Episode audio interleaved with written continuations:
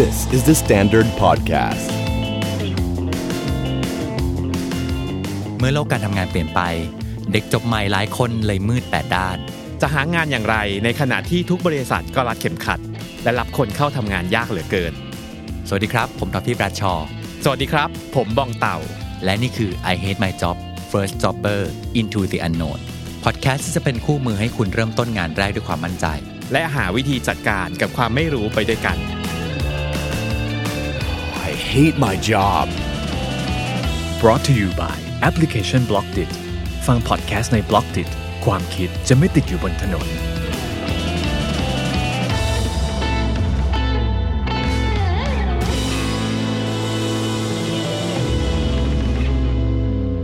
คำถามใน I Hate My Job วันนี้มาจากเด็กใหม่อีกแล้วนะครับ ที่เด็กน้อยในองค์กรของเราเนี่ยน่าจะเจอสถานการณ์อย่างหนึ่งก็คือ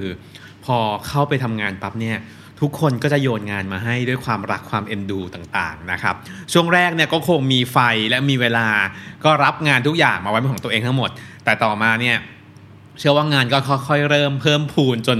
ล้นทะลักออกมาคำถามคือถ้าเกิดถึงจุดหนึ่งที่เราเริ่มรู้สึกว่าเฮ้ยงานมันเยอะแล้วอะมันเริ่มทำไม่ไหวมันโอเวอร์โหลดมากๆเนี่ย เราควรจะปฏิเสธรุ่นพี่ไหมว่ามันเริ่มทำไม่ไหวจริงๆล้วนะครับเพราะว่าเชื่อว่าหลายๆคนเนี่ยตอนที่รับมาเนี่ย ไม่ได้รับด้วยความจำยอมนะ แต่รับด้วยทัศนคติที่ว่าเด็กใหม่อะ่ะ มันต้องเรียนรู้อะ่ะ เวลาเขาโยนอะไรมาก็ต้องทำแหละ เพราะว่าตอนแรกเราก็ไม่รู้นะว่าไอ้แบบนี้ทำยังไงไอ้แบบนี้เราชอบไหมดังนั้นวิธีเดียวที่จะเรียนรู้ได้ก็คือ รับมาก่อนเอามาทำเองเลย แต่สักพักหนึ่งเนี่ยเราก็จะเริ่มรู้ว่าเฮ้ยในความเป็นจริงเราก็มีเวลา 24 ชั่วโมงเนาะซึ่งก็ต้องกลับบ้านนอนด้วย ดังนั้นเนี่ยเวลาในออฟฟิศก็มีจำกัดคำถามคือ ตรงไหนล่ะที่เป็นจุดที่ควรปฏิเสธ หรือถ้าจะปฏิเสธแล้วเนี่ยจะพูดยังไงดีอืมพี่ท็อปจำเดือนแรกของตัวเองได้ไหมว่า ตอนที่เข้าไปทำงานตอนนั้นนะมันงานมันเยอะมันน้อยขนาดไหนยังไง มันเยอะมากเดือนแรกก็ระเบิดเลยเหรอ ใช่ คือตอนแรกไม่เยอะอยู่ประมาณสองวันอืมสามวันที่แบบทำอะไรดีนะ ที่แบบเขายังอยู่ในช่วงแบบ จะให้ทัฟฟี่ทำอะไรดีนะ หรือแบบเป็นช่วงแบบ honeymoon honeymoon ใช่ไหมช่วงในการแบบ research นู่นนี่นั่นอยู่ หรือแบบเขาอาจจะค้างเติ่งจาก project อื่น ๆ อยู่ที่อาจเราเราอาจจะยังไม่ไม่กทันระโดดแล้วเข้าไปอยู่ใน scene นั้นได้อะไรอย่างเงี้ยครับ ยังไม่ได้อยู่ในจุดเริ่มต้น พอหมอกควันมันเริ่มจางลงไปแล้วเนี่ยถึงเวลาที่เราจะต้องออกโรงแล้วเนี่ยโอ้งานเยอะเลย อืมอืมทีเนี้ยท็อปต้องบอกอย่างนี้ก่อนว่า ระหว่างตอนช่วงที่แบบงานเยอะจังเลย กับช่วงที่เหงาเหงาๆอยู่อะอืม ตอนช่วงมีงานอะสนุกดีกว่ๆเนาะใช่ไหมรู้สึกตัวเองมีคุณค่าอ่าใช่ใช่อืมน้องบางคนอาจจะบอกว่าคุณค่าตอนนี้กูเยอะมากเลยคุณค่าไม่ไหวล้นหลามแล้วมากอะไรก็อืมแต่ก็จริง ๆ นะ คือถ้าเกิดเราไปนั่งอยู่ในที่ทำงานโดยที่ว่า เออไม่มีงานอะไรเลย แล้วเราก็นั่งนั่งหายใจรับแอร์ไปวันๆมันก็มันไม่มีประโยชน์อะเราไม่ได้เรียนรู้ใช่ไหม มันไม่มีคุณค่า แล้วเราก็ค่อยๆเหี่ยว ค่อยๆฟอไปเรื่อยๆอืมแต่ในขณะเดียวกันไอ้งานเยอะต้องกลับมาดูก่อนเนาะงานเยอะเพราะเขาเห็นเราเป็นนักขยะเลยงานเยอะเพราะเขาเห็นเราสามารถทำได้ อืมต่างกันนะ จริงถังขยะบางทีมันคือมันมันคือแบบโยนโยนมา ไม่รู้จะไปเอาไปโยนที่ไหนละอะอ่าโยนไว้ตรงนี้ละกัน ใช่กับอีกแบบนึงคือแบบ มันต้องเป็นทอฟฟี่ว่ะอืมมันต้องเป็นน้องคนนี้เท่านั้นถึงจะทำได้อ่า ซึ่งในช่วงแรกของการทำงานน้องอาจจะต้องเป็นแบบแรกก่อนอ่าใช่คือแบบใช่รับมาทุกอย่างทุกอย่างก่อนถูกบางอย่างยิ่งเป็นสิ่งที่เขาไม่อยากทำอะบางทีเป็นโอกาสเลยนะจริง เพราะว่าอะไรรู้ไหมเพราะอะไรที่คนอื่นอยากทำอะ ทุกคนรุมทำกันหมดแล้วเออแต่อะไรที่คนอื่นไม่อยากทำอะ เราแม่งจะเด่นขึ้นมาได้อืนะมจริง ถ้าเรามองวิธีคิดเปลี่ยน มันอยู่ที่ว่าเรามองว่างานนี้มันเป็นงานแบบ ขยะปะวะใครๆก็โยนมาเป็นชักโครกเป็นอะไรอย่างเงี้ยอืมหรือมันคือโอกาสมันคือเวทีที่นักแสดงไม่เยอะดีเนาะอืมเด่นดีอืมไฟลงคนเดียวเลย สปอตไลท์มาแบบไม่มีใครแย่งไฟไฟทั้งสปอตไลท์และไฟที่กำลังแบบสุ่มเพลิงอืมกองเพลิง ถ้าเรามองแบบเนี้ยครับว่า จริง ๆ แล้วอะมันคือโอกาสที่เราจะได้เรียนรู้อะมันคือโอกาสที่น้อยคนด้วยนะ เพราะมันอาจจะเป็นงานที่คนไม่ค่อยอยากทำอืมเออ อาจจะดีก็ได้นะใช่อืม กับเราอีกแบบหนึ่งคือ แล้วค่อยๆขยับหาสิ่งที่ต้องเป็นน้องคนนี้เท่านั้นถึงทำอืมพี่ถึงไว้ใจให้น้องทำอะเราอ่าเราเชื่อว่าคือช่วงแรกเนี่ย ทุกคนอะ พอรับงานมาทั้งหมดเนี่ย มันจะเจอทั้งงานที่ที่ใช่แล้วก็งานที่อืมเอ๊ะ ที่มีความหืมบางอย่างอืมอยู่เหมือนกัน ซึ่งณตอนแรกเนี่ยมันมันเป็น process ของมันอยู่แล้วแหละที่อะลองลองทำไป แต่พอถึงจุดหนึ่งที่เฮ้ยมันเริ่มลนแล้วอย่างเงี้ย แล้วรู้สึกว่ามันเป็นโอกาสอันหนึ่งที่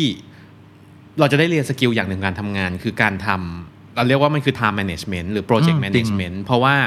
ต้องยอมรับว่างานส่วนใหญ่ หรือสถานการณ์ของการทำงานเดี๋ยวนี้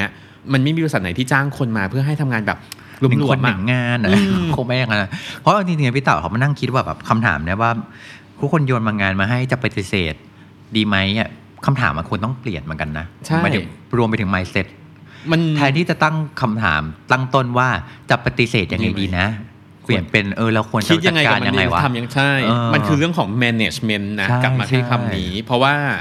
เราเชื่อว่ามันมีเรื่องของการจัด priority อยู่อืมคืองานแต่ละอันเนี่ยต้องยอมรับเลยว่างานเนี่ยมันมีตั้งแต่อะไรที่มันแบบโอ้โหมัน กลยุทธ์มากๆแบบทำน้อยได้มาก คือเราใช้คำเนี้ยอ่าเอองานระดับกลยุทธ์นี่คือทำน้อยได้มากแบบทำนิดเดียวนี่โอ้โหองค์กรเปลี่ยนเลย ไปจนถึงงานที่มันต้องทำมากคือใช้เวลายิบทำมาก แต่มันได้น้อยคือหมายความว่า Impact มันไม่ได้เยอะหรอก แต่มันต้องทำนะ เพราะมันเป็นส่วนหนึ่ง ซึ่งในในช่วงแรก ๆ ของของการเป็นมนุษย์ทำงานอะเรามักจะเจองานที่แบบทำมากได้น้อยอะเพราะว่ามันเป็นอืมพาร์ทมันเป็นกลมันเป็นกลไกหรือฟันเฟืองชิ้นเล็ก ๆ ในองค์กรที่อะจริงจริงขาดไม่ได้นะ แต่ ก็ต้องเป็นคุณนี่แหละที่ต้องทำเราเชื่อว่าพอเราเจอสถานการณ์อย่างนี้ปั๊บอะเราจะเริ่มรู้ก่อนแล้วว่าอืมอ๋อนี่ไงงานประเภทเนี้ยยาก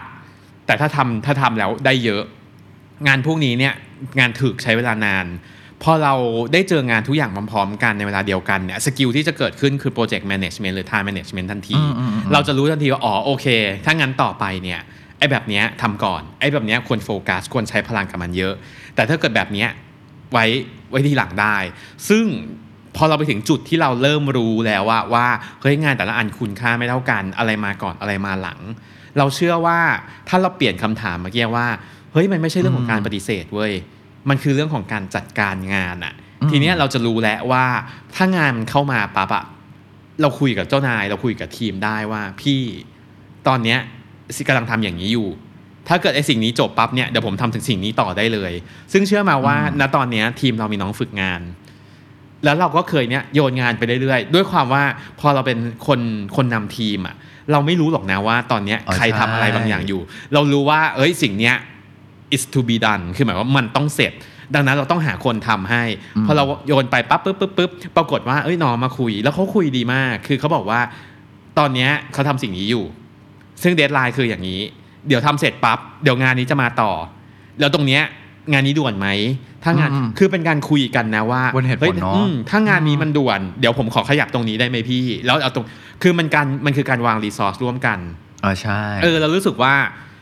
บางทีเนี่ยงานอะ่ะมันมันสามารถหมุนได้นะ อย่างเช่นเฮ้ยอันนี้รอได้นี่ ซึ่งจริง ๆ ตอนคนสั่งงานให้อะเขาไม่รู้นะ คือคนสั่งงานนี่คือ โยนงานตึมตึมตึมตึมมาให้ตลอดเวลา แต่พอมันนั่งคุยกันแล้ว เออว่าโอเค อันนี้รอได้ มันคือเรารู้สึกว่ามันเหมือนก็มันเหมือนการเอ่อตำรวจจราจรอะครับคือตำรวจจราจรเนี่ยทำหน้าที่คือทำให้รถมันโฟล์ให้มากที่สุด ให้ทุกอย่างมันผ่านไปได้แบบด้วยดีที่สุดอืมซึ่งบางทีอะตำรวจจราจรเนี่ยถ้าได้อนัดสัญญาณจากคนที่ขับมาด้วยหรือคนอื่นเนี่ยเฮ้ยงานมันสมูทขึ้น เออ ดังนั้นเราเห็นด้วยเลยว่าคำถามของ EP นี้เนี่ยถ้าเราเปลี่ยนจากคาว่าปฏิเสธอะเป็นคาว่าจัดการอะเฮ้ยมันมีทางออกอีกเยอะมากเลย อืมแล้วการหาทางออกพวกนี้เนี่ยมันคือการคุยกันในทีมแหละ มันคุยกับเจ้านาย คุยกับเพื่อนร่วมงาน คุยกันทั้งหมดเนี่ยว่า เฮ้ยโซลูชันที่ดีที่สุดที่จะทำให้ทุกสุดท้ายแล้วอะงานทุกอันอะเสร็จสำเร็จนะ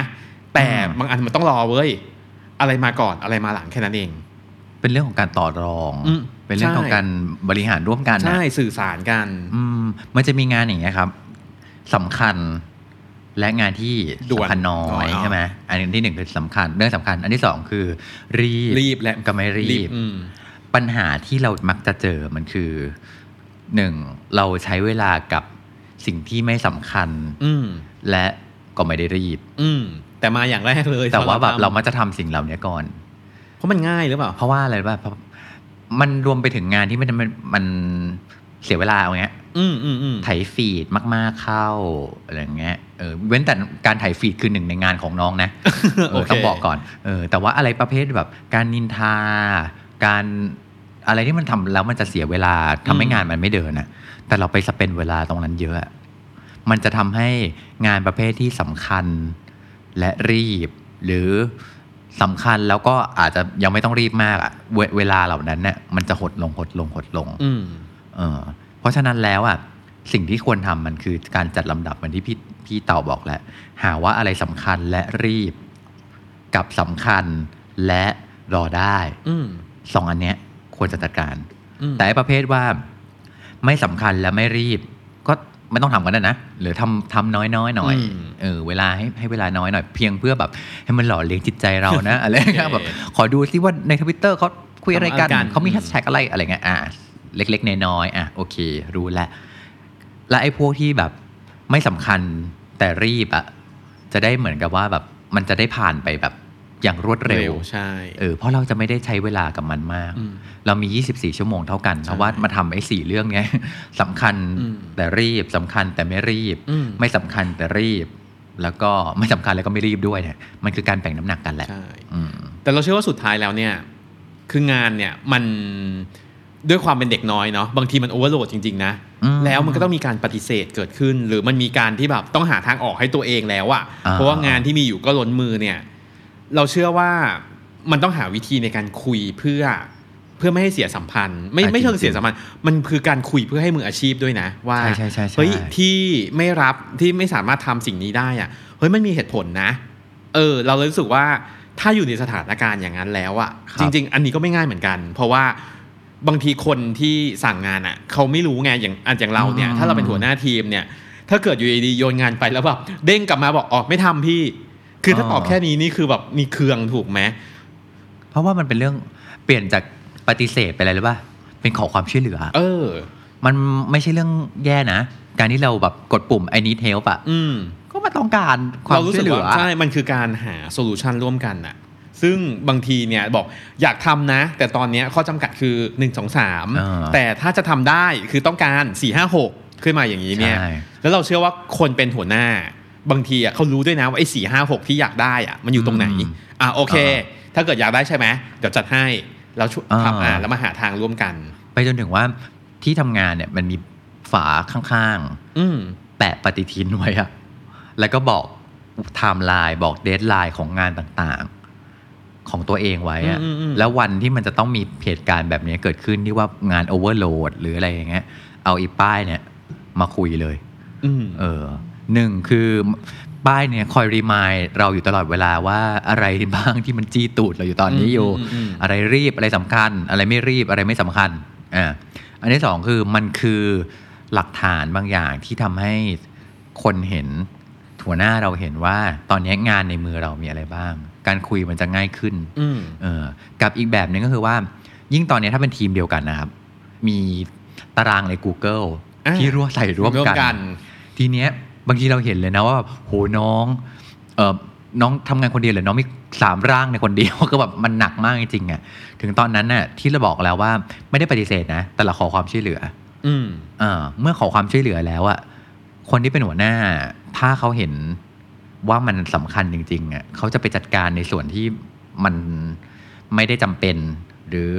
อื่นๆ ไปกรุยทางให้เราอืมจนนึกภาพอะไรออกอย่างเงี้ยมันมีการโยกย้ายงานหรือไม่ใช่โยกย้ายงานหมายว่ามันเป็นการแบบขยับขยกันต่างๆเออเป็นการเฉลี่ยทุกข์เฉลี่ยสุขการแบบ หรือเขาอาจจะลงมาช่วยเราเลยก็ได้อืมนะเออ ไปจนถึงเขาจะได้บอกเราไงว่า อ๋อ ถ้าให้ง่ายเลยน้องนี่คือสิ่งที่น้องสามารถ shortcut ได้ไปเรียนรู้ได้เลยอืมเออน้องแทนที่คือยิ่งเวลาคนรีบนะ มันจะไม่ได้ทำหนึ่งไปสองไปสามไปสี่ไปห้าแล้วคนที่เขามีประสบการณ์มากขึ้นนะเขาจะบอกเลยว่าน้องถ้าน้องอยากไปหนึ่งถึงสิบนะน้องกระโดดไปสี่แล้วน้องกระโดดไปเจ็ดแล้วน้องกระโดดไปสิบเลยอืมเออ เราก็อาจจะได้วิธีการทำงานใหม่ๆว่าใช่ใช่อ๋อโอเค มันไม่จำเป็นจะต้องไปเดินหนึ่งถึงสิบแบบเดิมก็ได้นี่หว่าอืมเรารู้วิธี shortcut มากขึ้น เพื่อที่ว่าวันหนึ่งถ้าเกิดมันมีเหตุการณ์ลนตูดแบบเนี้ยเราโยนไพ่หงายการ์ด shortcut นี้ได้อีกก็ได้นะใช่ไปจนถึงเราอาจต่อไปนี้เราอาจจะไม่ต้องทำหนึ่งถึงสิบแล้วก็ได้เรากระโดดไปกันเลยก็ได้ มีวิธีการทำงานแบบใหม่ๆที่เราอาจจะได้เรียนรู้ จากการที่เราขอความช่วยเหลือ จากการที่เรามาคุยกันเรื่อง time management ก็ได้ ดังนั้นสุดท้ายเนี่ยถ้าจะมาตอบคำถามนี้นะครับก็คือ เราเชื่อว่าอย่างแรกแหละ mindset สำคัญแหละ เพราะว่านี่คือสถานการณ์ที่น้องๆ ส่วนใหญ่น่าจะได้เจออยู่แล้ว ที่งานก็ทะลักทลายเข้ามา ถ้าเราเปิดใจพร้อมรับอันนี้ถือว่าเป็นจุดเริ่มต้นที่ดี อันที่สองคือถ้าถึงจุดหนึ่งที่รู้สึกโอ้เริ่มไม่ไหวแล้ว หาทางคุยกันมีโซลูชันร่วมกันระหว่างในทีม ขอความช่วยเหลือนะครับ แล้วสุดท้ายคือกลับมาที่คำถามเนี้ยแหละว่า เฮ้ยคำว่าปฏิเสธมันไม่ใช่ทางเลือกเดียว มันเป็นการจัดการว่าสถานการณ์เนี้ยจะหาทางร่วมกันยังไง มี solution อะไรที่สามารถสุดท้ายแล้วเนี่ยงานทุกอย่างเสร็จได้ด้วยดีแหละ มี solution 1 2 3 4 5 ทุกคน win ไปพร้อมๆ กัน บางอย่างอาจจะมาก่อน บางอย่างอาจจะมาหลัง แล้วสุดท้ายสื่อสารให้ทุกคนเข้าใจตรงกันแค่นั้นเอง ทีเนี้ยก็ไม่จำเป็นจะต้องปฏิเสธกับทุกงานละฟัง I Hate My Job episode นี้แล้ว First Jobber คนไหนที่มีคำถามสงสัยอยากให้ตอบในรายการ สามารถส่งคำถามมาได้ทาง Facebook The Standard หรือทวีตแล้วติด Hashtag I Hate My Job ก็ได้ครับ ฝากติดตาม I Hate My Job ได้ทางเว็บไซต์ The Standard YouTube Spotify และทุก podcast player ที่คุณคุ้นเคย